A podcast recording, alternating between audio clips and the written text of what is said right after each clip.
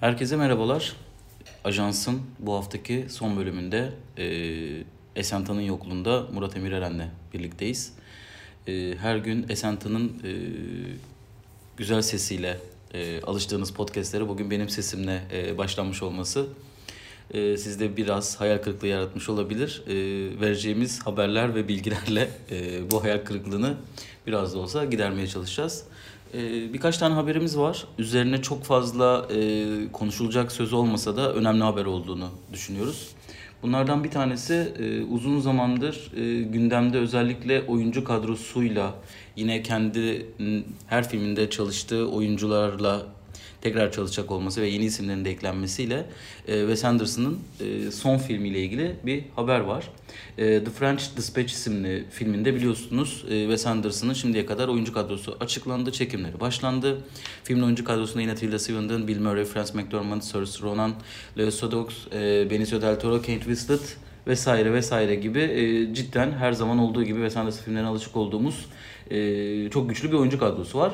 Fakat e, bu sefer dün gelen, e, dün akşam saatlerinde gelen bir haber filmle ilgili başka bir şey ortaya koydu ki e, The French Dispatch 4 saat uzunluğunda olacakmış. Hatta yönetmenin e, bir de e, Director's Cut Edition'ı olan 5 saat 25 dakikalık bir farklı versiyonu daha olacakmış filmin. E, Wes Anderson filmlerinde zaten e, filmlerin bölümleri ayrılmasına alışkınız. E, part part yaparken de filmlerin içerisinde. Bu filmi de iki bölüm halinde e, izleyiciye sunacakmış. Bu iki bölüm halinde denmesi iki farklı film olarak algılanmasın. Film kendi içerisinde iki bölüm halinde yayınlanacakmış. İlk bölüm 1 saat 57 dakika. E, ikinci bölüm ise 2 saat olacakmış. E, diye biliniyor. E, ne dersin bu konuyla ilgili? Ee, bir de 1925'te başlayıp 1975'te bitecek bir film. Yani 50 yıla yaklaşan bir süreyi anlatıyor. Bir gazetecinin portresini çıkarıyor. Çok önemli bir e, gazeteci yazarın hikayesi olacağı söyleniyor e, filmin. Ya tam aslında Wes Anderson'ın romancı kişiliğine yani e, romancı anlatısına uygun bir durum gibi görünüyor bu. E, hep kendisi de söylüyor ya ben e, çocukluğumdan beri aslında daha çok yazar olmak istiyordum. E, daha çok yazarlara hayranlık duyuyordum ve yazarlık yapmak istiyordum diye e, bahsediyor çocukluğundan kendisi. E, bu filmde sanki böyle bir roman film gibi, e, böyle bir nehir film gibi e, olacak sanıyorum. E, çok uzun süredir de çekimlerini yapıyor. E, çok- Yaklaşık 6 ay sürmüş galiba tamamlanması için. çok çok epik de bir kadrosu var. Gerçekten hani böyle neresine baksan birisi çıkıyor. İşte en en dibinden kadronun Elizabeth Moss çıkıyor. Ne bileyim Cecil de France çıkıyor vesaire. E, merakla bekliyoruz. Ama bu iki parça olayı biraz aklıma takıldı. Acaba e, filmlerde ayrı ayrı mı gösterime girecektir? Şey gibi mi? E, Ninfomanyak gibi mi mesela? Ben sanmıyorum çok öyle olacağını. Yani, dağıtımcının filmi bölmesi gibi bir durum olabilir mi diye düşündüm. Yani özellikle son yıllarda Cannes, Berlin gibi film festivallerinde e, yönetmenlere filmlerini daha kısa çekmesi için bir takım e, toplantılar yaptığını biliyoruz. Yani bunun ana sebeplerinden bir tanesi de program yapmakta çok zorlanmaları. Çünkü bir sürü film üretimi oluyor ve bu filmleri bu programın içerisinde uzun filmlerin süresi uzadıkça yerleştirmekte zorlanıyorlar. Hatta Nuri Bilge Ceylan'ın Ağlı Tacı filmiyle ilgili Cannes'ın ilk başta reddetmesinin sebeplerinden biri olarak bu söylenmişti. E, ama ben Wes Anderson'ın çektiği bir filmin iki bölüm halinde yayınlanacak olmasının kendi sineması açısından çok tutarlı olacağını düşünmüyorum açıkçası. Ee, ama yani 4 saatlik tabii bir film deneyimi de hatta Director's Cut muhtemelen Blu-ray vesaire olarak çıkacaktır 5,5 Beş saat. saatlik versiyon. Ama yani 4 saatlik bir filmi de beyaz perdede e, izlemek yani bunu da mesela işte vizyonda falan programlamak programcılar için ya da sinema salonları için vesaire de zor bir durum. Hiç düşünmemiştim açıkçası ben iki parça halinde yayınlanacak olmasını ama senin söylediğin soru tabii şimdi bende de kafada bir soru işareti yaratmadı değil. Burada önemli olan nokta e, bir yandan da acaba bu dizinin artık sinemanın yerine geçmiş olma durumu var ya ve hani baktığımız zaman aslında dizi süreleri 40-45 dakika kadar özellikle Amerikan dizilerinde ama e, özellikle Netflix'in o izleme alışkanlıklarını değiştirmesinden sonra dizilerin tamamen bir anda yayınlanmasıyla birlikte bu 45 dakikalık dizileri aslında oturup bir kere de bitiriyoruz. Ee, ve baktığımız zaman bir geceye yayılan bir film 4 saatten çok daha fazla uzun süreye sebep olabiliyor bizim ona harcadığımız vakit. Bu izleme alışkanlıkların değişmesi bir yandan da acaba bu filmlerin uzun süreli olması böyle parçalara bölünmesi falan gibi acaba sinemada başka bir yere gidiyor mu? Ee, yani geçmişte de oluyordu böyle şeyler açıkçası. Hani 8 saatlik filmler ne bileyim işte 5,5 saatlik e, Bertolucci'nin filmi 1900. Yani böyle deneyimleri bir takım böyle önemli yönetmenlerden izlediğimiz filmlerde yaşıyorduk. Yani Wes Anderson'ın filminin de böyle izlenmesi çok zor bir film olacağını vesaire düşünmüyorum açıkçası. Muhtemelen kendini izleten bir, bir yapısı olacaktır. Ama yani zaten filmin kendisi de bölünüyorsa bir noktada e, bu bu bir şeyi düşünülerek sanki bir şey hesaplanarak yapılmış olabilir diye düşündüm. Ama yani bugüne kadarki bütün filmlerinde galiba zaten Tabii tabii bölüm bölüm. bölüm bölümdü.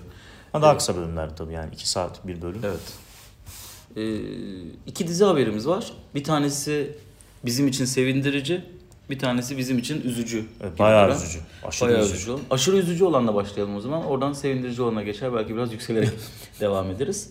Ee, gelen haberlere göre, son haberlere göre Mindhunter'ın, e, David Fincher'ın bir süre başka e, projelere odaklanacak olması sebebiyle dizinin devam etmeyeceği yönünde. Bu, bu dedikodular zaten vardı. Özellikle David Fincher'ın Netflix için başka projeler yaptığı da biliniyordu. Fakat e, son gelen haberlere göre e, dizide rol alan oyuncuların yeni sezonlar için sözleşmeleri yenilenmemiş. Bu demek oluyor ki hali hazırda dizinin devam edeceğine dair bir e, fikrimiz olmadığı gibi aksine e, şu anda devam etmeyeceğini öngörebiliriz. E, David Fincher sinema kariyerine odaklanmak istiyor ve e, Mindhunter'ın çekimlerini gerçekleştirdikleri mekanların e, buna imkan vermediğini söylüyor.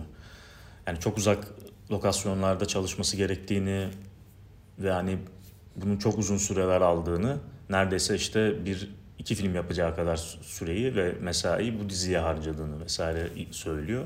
E, haliyle bu nedenle Mindhunter'ın devam etmeyeceğini e, söylüyor. Söylediği en azından iddia ediliyor. E, ve şeyde göstergelerde işte yani oyuncuların sözleşmelerinin yenilenmemesi vesaire gibi göstergelerde bunu gösteriyor. Biz tabii bizim için çok üzücü bir şey. Çünkü Mindhunter herhalde dizi izle izleyicilerinin değil sadece ya genel olarak bir şey izlemeyi seven e, işte bizim gibi böyle görüntü bağımlısı insanların başına gelen en iyi şeylerden biriydi son birkaç yılda. Devam etmemesi büyük bir üzüntü kaynağı. Halbuki 5 sezonluk bir tasarı olduğu söyleniyordu. Yani dizinin başrol oyuncuları hep yaptıkları röportajlarda 5 e, sezon sürecek, çok aralıklı olarak ilerleyecek ama 5'e tamamlanacak diyorlardı maalesef. Bu gerçekleşmeyecek gibi görünüyor. Burada bir de şöyle bir durum var. Dizi izleyenler belki dikkat ediyordur. E, dizinin creator olarak David Fincher geçiyor ama e, her bölüm yönetmenler değişiyordu. Evet. Belki hani şey sorusu gelebilir. Yani e, bu kadar bölümleri başka yönetmenler yönetiyorken neden David Fincher bu kadar zorlanıyor gibi. David Fincher'ın bu mükemmeliyetçi tavrı diziye de bulaşmış durumda. Yani aslında orada başka yönetmenler yönetiyor ama dizinin bütün tasarımı hı hı. ve o bölümlerin nasıl çekileceğine dair sahne sahne sahne sahne her şeyin başında David Fincher oldu. Yani evet söyleniyor. o genel çerçeveyi çizdikten sonra e, biraz içi dolduruluyor en iyi şekilde yine tabii ki yine mükemmel bir şekilde. İşte Andrew Dominic falan çalıştı yani dizide ne bileyim görüntü yönetmenleri arasında Darius Konji var vesaire.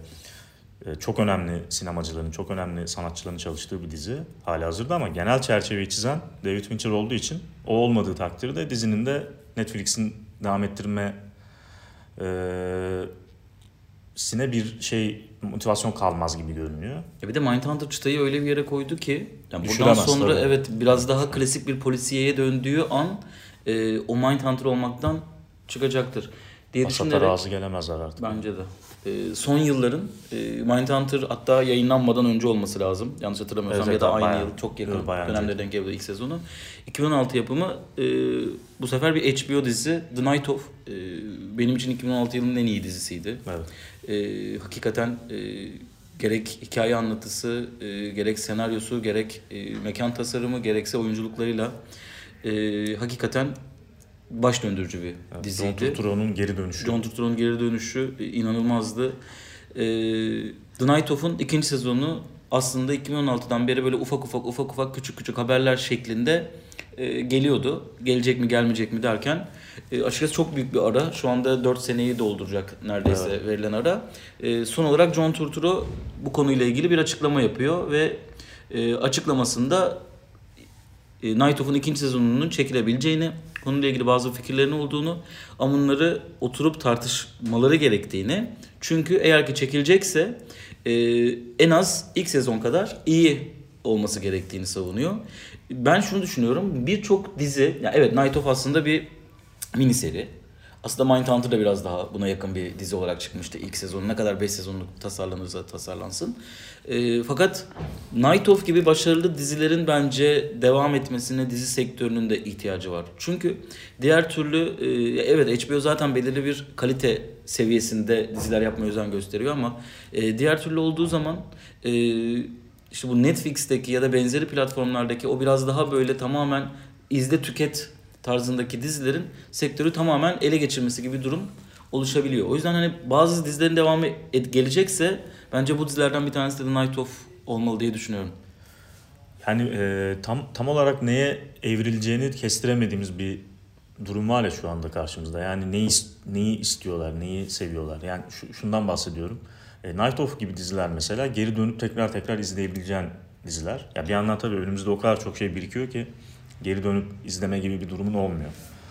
Ama e, bir yandan da şey var. Mesela geri dönüp izle, izlemeyeceğin, o an tüketip konuşmaya başlayacaksın ve işte bir daha bir yıl sonra hatırlamayacağın diziler de yapılıyor. Yani çok iyi işler ama e, geri dönüp izlemiyorsun.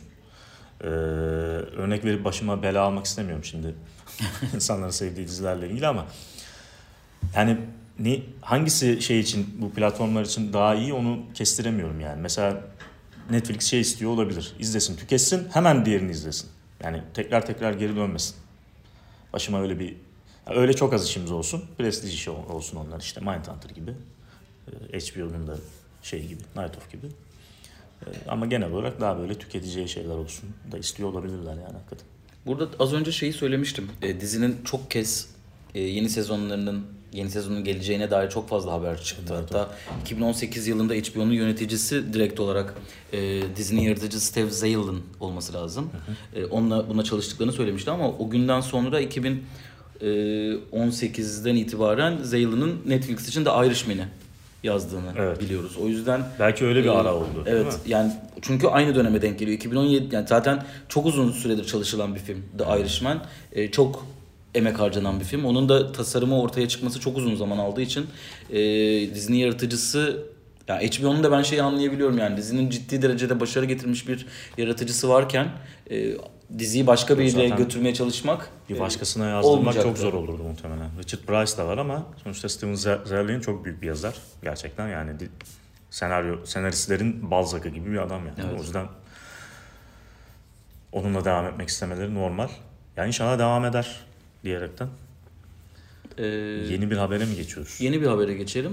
Dün e, Berlin 70. Berlin Film Festivali'nin Berlinel'in e, ortak yapım marketinde yer alacak filmler açıklandı. E, bu filmler arasında e, pek tabii ki dikkat çeken birçok yönetmen var ama özellikle Türkiye açısından dikkat çeken yönetmenlerden bir tanesi de Onur Saylan filmi. E, dün haber geldikten sonra e, Onur'la da kısa bir konuştuk. Filmin adı Bu Dünyada iki Tür İnsan Vardır olarak geçiyor. E, filmin senaryosunu ise Hakan Günday e, kaleme almış.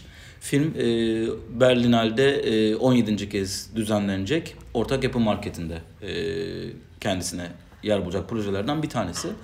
E, bu sene e, şöyle bir Berlinal'de de şart getirildi. İlk defa ortak yapım marketinde erkek kadın eşitliğine e, yer verildi. 21 projenin 11 tanesi kadın yönetmenlerin projeleri. E, burada e, Onur Saylak'la ilgili fikrini sormadan önce ben bununla ilgili bir ufak bir e, şey yapmak istiyorum. Esen'le yaptığımız ajansların ilk ajanslardan bir tanesinde şunu söylemiştim. Festivallere çok iş düşüyor kadın erkek eşitliği açısından. Ne zamanki festivaller özellikle yapım marketlerinden kadın yönetmenlere şans verdiğini, e, bu şans vermek illaki kadınlar daha şans verilesi e, yönetmenler diye değil.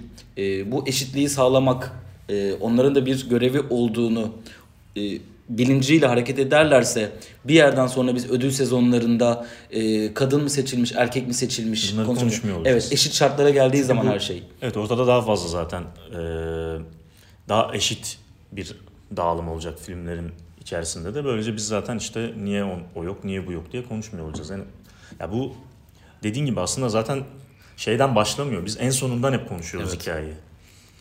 Yani en son noktada neden o yok da konuşunca tabii ki şöyle bir defans gelebiliyor. Ge- Geçen ajansta siz de konuştunuz. Ee, e, onlar da iyi film yapsaydı abi ya zaten o yapamama aşamasında başlıyor. Zaten bu ayrımcılık yapım aşamasında başlıyor. Ya kadın yönetmenlere değil erkek yönetmenleri tercih etmesinde sistemin başlıyor zaten. Sadece yapım Sadece- aşamasında yaratıcılık aşamasında daha yaratıcılık başlıyor aşamasında yani. başlıyor. Yani e, bir bir dur deniliyor orada yani ya da işte işte bir e, bilinç altında bir eleme yapılıyor. Sadece e, kadınlar özelinde değil işte e, pe- people of color diye adlandırdığımız işte dünyanın başka şehirlerinden, başka ülkelerinden gelen sinemacılara da bu ayrımcılık ne yazık ki yapılıyor hala. Ee, ya da onlardan böyle sadece belli şekilde bir üretim yapmaları isteniyor. İşte bir kadın yönetmen bir film yapmak istiyorsa onun belli bir alanda bir şey yapması bekleniyor vesaire gibi. Ee, bir, bir yönetmen işte Orta Doğu'dan geliyorsa onun belli alanlarda bir film yapması bekleniyor gibi. Ya bunların tabii en azından e, Berlinale'nin ortak yapım marketinde 21 projeden 11'inin kadın yönetmen imzasını taşıyor olması çok iyi. Ben katılıyorum buna. Çünkü bir yerden sonra aslında e, ya bu böyle bu bugün etkisi anlaşılacak bir şey değil bu e, çıkarılan sesin. Yani bu e, kadın erkek, e, siyahi beyaz, e, ülkemizde Türk Kürt fark etmeksizin herkese e, sanat alanında eşit şartların verilmesine başlanması zaten bugünden yarına on anlaşılacak bir şey değil. Yani bundan iki sene sonra bir anda Oscar'da en iyi film kategorisinde 5 yönetmenin 5'inde kadın olacağı bir şey görmeyi beklemiyoruz. Ya da böyle de olsun diye bir şey demiyoruz. Ama bundan 5 sene sonra, 10 sene sonra, 15 sene sonra eğer ki bu projeler daha yaratıcılık aşamasından e, hiçbir ayrımcılığa bakılmaksızın eşit şartlarda üretime izin verildiği takdirde ki sinema sektörü her zaman söylüyoruz dışarıdan bakıldığı zaman çok entelektüel, çok birikimli, e, ne bileyim ticaret yapan firmalar gibi gözükmeyen bir sektör olabilir ama içerisine geldiğiniz zaman belki de en erk sektörlerden bir Kesinlikle. tanesi. Yani bundan önceden de söylemiştim. Hangi sektörde yönetmenin yatağı diye bir işte mesela manifaturacının yatağı diye bir söylem hangi mesela sektörde var gibi. Yani bu utanç dolu bir sektörün içerisinde olduğumuzu kabul etmemiz gerekiyor en baştan. Belki işte o yüzden bugünkü bu değişiklik e ne oldu iki sene sonra bak Berlin böyle şans vermiş de kaç kadın yönetmen ya da kaç işte siyahi yönetmen filmini çıkarabildi değil. Bundan 10 sene sonra 15 sene sonra e, o son noktada yarışma kategorilerinin artık ödüllerinin verildiği noktada da bence farkları görebileceğiz diye düşünüyorum. Bu bilinçlenme uzun seneler sonunda ortaya çıkabilen bir şey. Bunların da bence etkileri e, tüm dünyada yıllar içerisinde kendini gösterecektir diye düşünüyorum. düşünüyoruz. Onur Saylık'a da başarılar diliyoruz projesiyle. Yani Onur Saylan ikinci uzun metrajı e, Olmuş yanlış olacak. bilmiyorsam. Evet. E, ikinci uzun metrajında, ilk uzun metrajında e, bir e, başarı yakalayan ve ikinci uzun metrajında da sonuçta Berlin gibi bir önemli bir festivalin ortak yapım marketinde ana seçkiye girmek bir başarıdır. E, bunun başka yönetmenlerimiz için de ilham verici olmasını. Evet yani bu kanalları zorluyor olması sinemacı olarak ve işte ya yaptığı diziyi de sonuçta bir platforma yapmıştı. Ee, hani oyuncu olarak yaptığı işler ayrı ama kendi ürettiği işleri böyle kanalları kendi ürettiği işlerle böyle kanalları zorluyor olması işte festival, platformlar daha alternatif yerleri zorluyor olması tabii ki popüler bir figür olarak bunu yapıyor olması önemli. Evet Türk yani geçen gün işte bir mail almıştık. Ee, Türkiye'nin en çok konuşulan işte birçok e, alanda isimleriyle ilgili. Onur Saylak Türkiye'nin en çok konuşulan 5 yönetmeninden bir tanesi olarak geçiyor. Tabii ki Onur Saylak'ın yönetmen olarak isminin bu kadar çok geçmesinin sebeplerinden bir tanesi oynadığı dizideki aslında karakterinden kaynaklanıyor. Yani oyuncu yönetmen olmasından kaynaklı aslında Evet, bu kadar evet, yani çok biliniyor. Oyuncu olarak kazandığı popülaritenin bunda bir etkisi olduğu açık. Ama o popülariteyi yönetmenlik alanında da bu şekilde sürdürmesi bence çok önemli. Yani çünkü e, işte günümüz Türkiye'sindeki dizi oyuncularını izlediğimiz ana akım filmlerin aksine belki de e, sinemaya gidip aa Onur Saylak bizim bildiğimiz bir oyuncuydu onun filmini izleyelim diye aslında bağımsız filmleri çok fazla tercih etmeyen bambaşka bir kitleyi de bir anda sinemaya çekebilecek bir isim olma yolunda da ilerliyor onun Öyle yani gerçekten şu, şu an öyle bir aşamadayız ki yani 10 kişi, 100 kişi, ya kaç kişiyi çekebiliyorsa yani bu e, reddedilecek, kapıdan çevrilecek bir durumu yok ne yazık ki bağımsız sinemanın. Her e,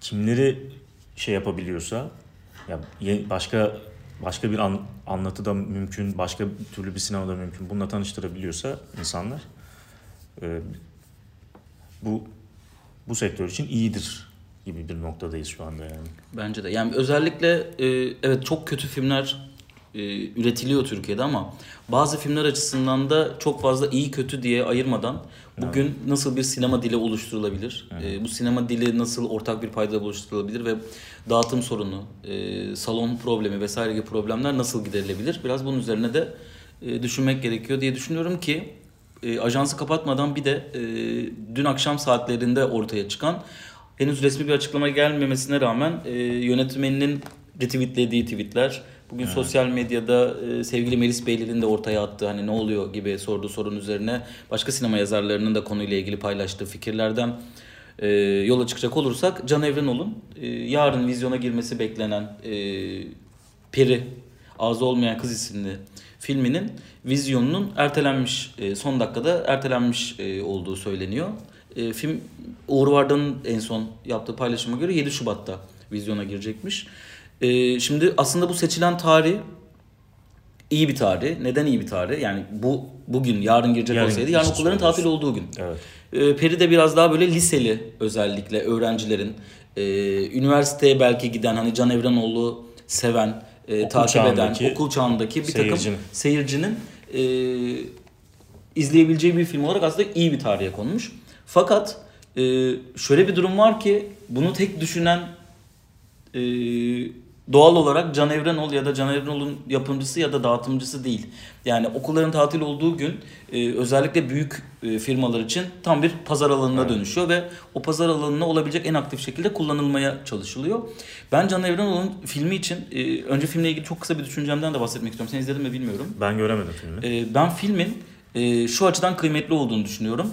E, Türkiye'de çok fazla e, denenmemiş bir e, türün Üstelik e, ana akım seyircinin de sevebileceği ve bizim biraz daha böyle İngiliz e, bağımsızlarından belki biraz zaman zaman Amerikan bu Sundance'ın biraz daha önceki yıllarında çokça örnekleri çıkan filmlerinden esinlenmiş ki Can Evrenol'un filmleri zaten genelde kendisi e, iyi bir sinema sever olduğunu söyleyip e, ve bazı filmlerden kendine feyz aldığını söyleyen bir yönetmen olduğu için hep başka filmlerinde etkilerini taşır. Bu da biraz e, aslında bu gençlik e, daha böyle e, birkaç tane bariz örnek verebileceğimiz filmlerden esinlenen e, bir takım e, özellikler taşıyan film. Yani şimdilik şey verme, spoiler vermek için o film Aynı zamanda bir çizgi roman istiyorum. uyarlaması galiba. Evet aynı zamanda bir çizgi roman uyarlaması.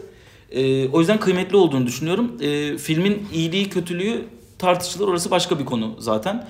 E, ben maalesef Can Evren'in sinemasıyla çok barışık olmayan e, sinema izleyicilerinden bir tanesiyim ama bu filmin aslında kıymetli olduğu gerçeğini değiştirmeyen bir özelliği bence. Ee, burada bence asıl problem yani konuşulması gereken problem neden Can Evrenol'un filminin tarihinin ertelenmesi durumu. Şimdi buraya baktığımız zaman e, Can Evrenol'un filmi de e, tıpkı Kıvanç Sezer'in e, Küçük Şeyler filminin olduğu gibi TME ile dağıtılıyor. The Moments Entertainment'la. The Moments Entertainment e, Fox'un filmlerini dağıtan dağıtımcı. Bunu çok kez söyledik. Ve aslında iyi bir dağıtımcı. Yani Hı-hı. büyük filmleri gayet başarılı bir şekilde dağıtan ve yıl içerisinde iyi gişe yapabilen e, filmlere de sahip bir dağıtımcı. Fakat Türkiye'de gelinen şu son noktada e, en son küçük şeylerle ilgili şey, söyledik söylediğimizde de yani bir kısım haklı bulup bir kısım tepki göstermişti ama Türkiye'de ciddi derecede bir dağıtım problemi bulunuyor. Ve bu dağıtım problemini çözmek için e, da, yapımcılar ve yönetmenler daha büyük filmleri dağıtan firmalara tercih etmeye başladılar. Bunda Tolga Karaçelik'in şantiyeyle dağıtması ki şantiye o kadar da aslında büyük filmleri dağıtan bir firma değil ama orada bir yol açmış gibi gözüküyordu. Fakat önce küçük şeylerin e, çok fazla kopyayla çıktığında yakaladığı başarısızlık ardından 8 kopya düştüğü zaman belki de o kadar büyük kopyadan daha fazla e, seyirciye ulaşması.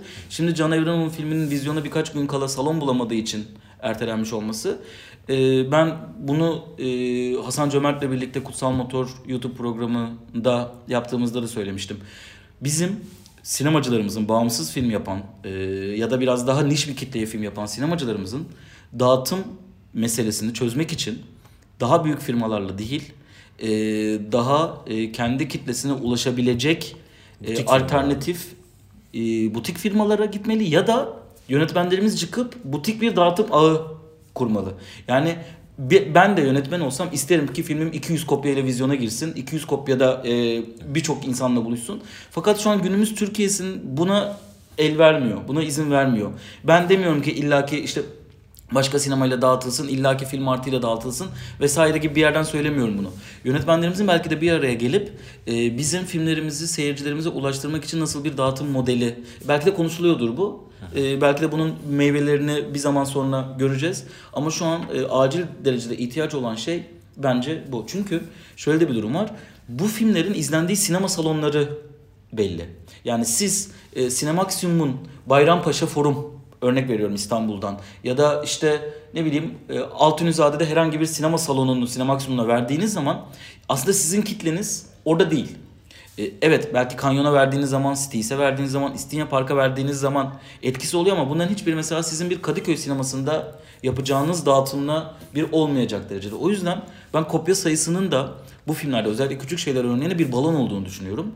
Can Evrenoğlu örneğinde de benzer bir durum oluşabilirdi. E, bence bu bir hani ertelenme durumu bir fırsata çevrilebilir gibi de duruyor. Çünkü hani ortada ciddi bir kriz var. E, filmlerin izlenmemesi de ciddi bir kriz. E, filmlerin salon bulamaması da ciddi bir kriz. Filmlerin dağıtım modelleriyle ilgili yönetmen ve yapımcılarımızın bence şu anda için içinden çıkamadıkları bir durum olması da bir kriz. Son olarak söyleyeceğim şey ise 7 Şubat'a atılmış olması eğer ki 7 Şubat'sa resmi aç resmi ise bu bilgi 7 Şubat'taki vizyon takvimine baktığım zaman e, Oscar orası daha bir kriz. Yani Mesela. 1917 ve e, Margot Robbie'nin yine Harley Quinn'e hayat verdiği filmin solo filmin vizyona gireceği hafta e, böyle bir filmin vizyona girmesi ki aynı hafta bir film Söberki gözüküyor bağımsız sinema sevenler için. Yine bir iki film daha var. E, hatta Mars'ın soktuğu korku filmi vesaire var. Yani çok kalabalık gözüken bir hafta. İki gün sonra Oscar töreninin olduğu bir hafta. E, biraz iş zor gibi gözüküyor maalesef. Umarız bir erteleme daha olmaz. Bilmiyorum sen ne düşünüyorsun? Çok konuştum. Ee, belki o hafta yani Oscar haftasında işte başka bir plan düşünülebilir. Ee, ama yani dediğin gibi çok kalabalık bir hafta ve yani o planı uygulamak da zor olabilir. Yani e, daha kısıtlı kopya e, ve daha üzerinde çalışılmış salonlar. Yani maksimum verimi alabileceği salonlar gibi.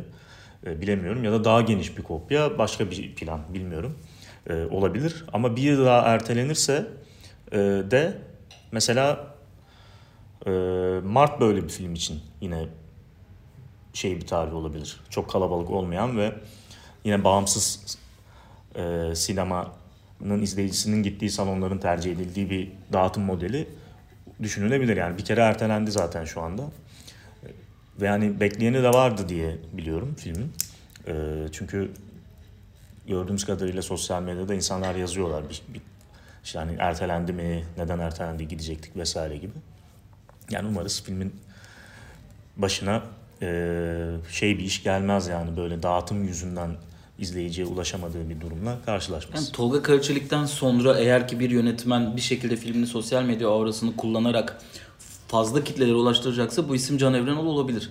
E, bazen mesela çünkü şöyle şeyler oluyor. Yani e, filmin eleştirisini yazdığımızda ya da filmle ilgili eleştirimizi e, video olarak çektiğimizde bir filmi beğenmemek Başka e, bir şey. o filmin yönetmenine, yapımcısına ya da e, seyircisine bu film dağıtılmasın, bu film az izlensin demek değil. Yani bu yeni çağda çünkü biraz sinema eleştirmeniyle e, kendi ülkesinde yaşayan yönetmen ve yapımcılarla bu mesafenin biraz açılmasına sebep oluyor gibi durum var. E, o yüzden e, sinema yazarlarının beğenmediği bir film çok fazla izlenebilir. Çok fazla taşınabilir, çok fazla bir yerlere gidebilir. Ve bu ya da genel seyirci bu filmi çok beğenebilir. Bunlar çok farklı kavramlar.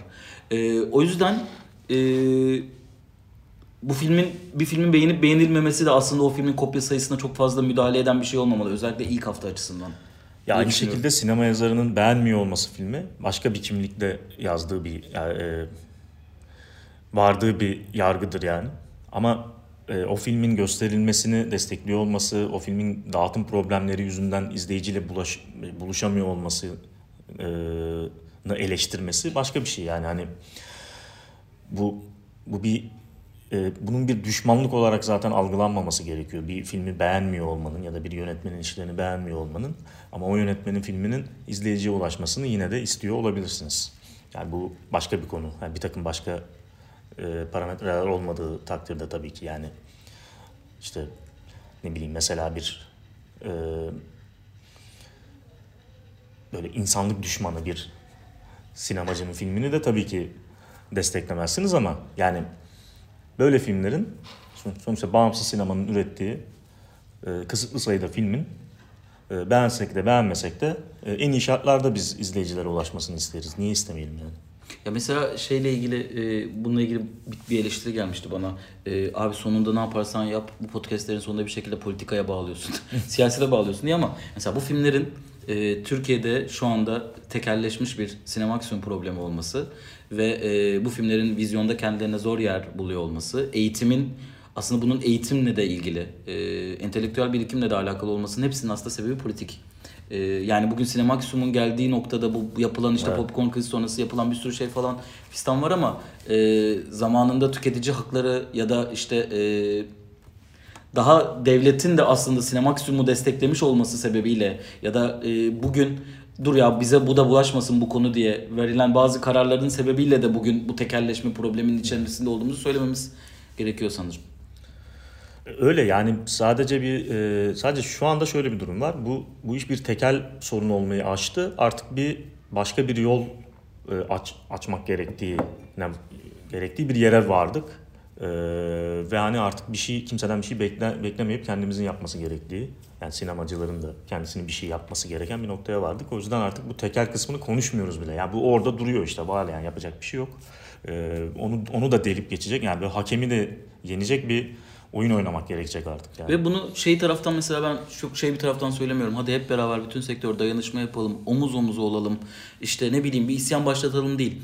Akıllı davranalım. Yani şu anda içinde bulunduğumuz çağın, içinde bulunduğumuz günlerin e, bundan çıkış yolu neyse, e, nasılsa yani bu biraz daha böyle bir e, tırnak içerisinde ağlama edebiyatı yapmaktansa evet. biz kendi formülümüzü nasıl üretebiliriz? Nasıl daha fazla seyirciye ulaşabiliriz? Ne yapabiliriz'i bence düşünmek gerekiyor. Sonuçta şöyle bir durum var. E, bu sadece yapımcıyı yani dağıtım sorununun bu filmlerin izlenmemesi sadece yapımcıyı, yönetmeni etkileyen bir durum değil. E, sinema üzerine içerik üreten Film Lovers gibi, altyazı gibi yayıncıları, e, onun dışında e, belirli yerlerde yazan sinema yazarlarını, yani bu filmlerin varlığı azaldıkça sadece bu filmlerin olduğu şeyler değil yani sinema salonları hepsi zarar görüyor. Bunların hepsi birlikte hareket eden mekanizmalar. Bunlar düştükçe sadece sinema aksiyonları arttıkça sadece oraya iş yapan yerlerin e, işine geliyor bu durum. O yüzden ortak bir mesele. Ama burada dediğim gibi yani bu ortak meseleyi e, daha önce eleştirdiğimiz bir takım kampanyalarla kendimizi e, küçük düşürerek değil bence biraz daha akıllı, mantıklı, ileriye gide, götürerek ne yapabiliriz'i düşünmek gerekiyor diye nacizane fikrimi belirteyim. Sanırım Öyleyse sonuna geldik. Muyuz? Bitiriyoruz. Ee, önümüzdeki hafta başında hem ben hem Esantan e, ülke dışındayız. Ben e, randevu Ünlü Fransız'ın etkinliği randevu için Fransız filmleriyle ilgili birkaç röportaj yapmak için yurt dışında olacağım. Esen de keza yurt dışında. O yüzden e, önümüzdeki hafta pazartesi günü ajans olmayacak. E, Salı günü tekrardan buluşmak üzere diyerek bu haftalık e, ajansa veda ediyoruz. Hoşçakalın.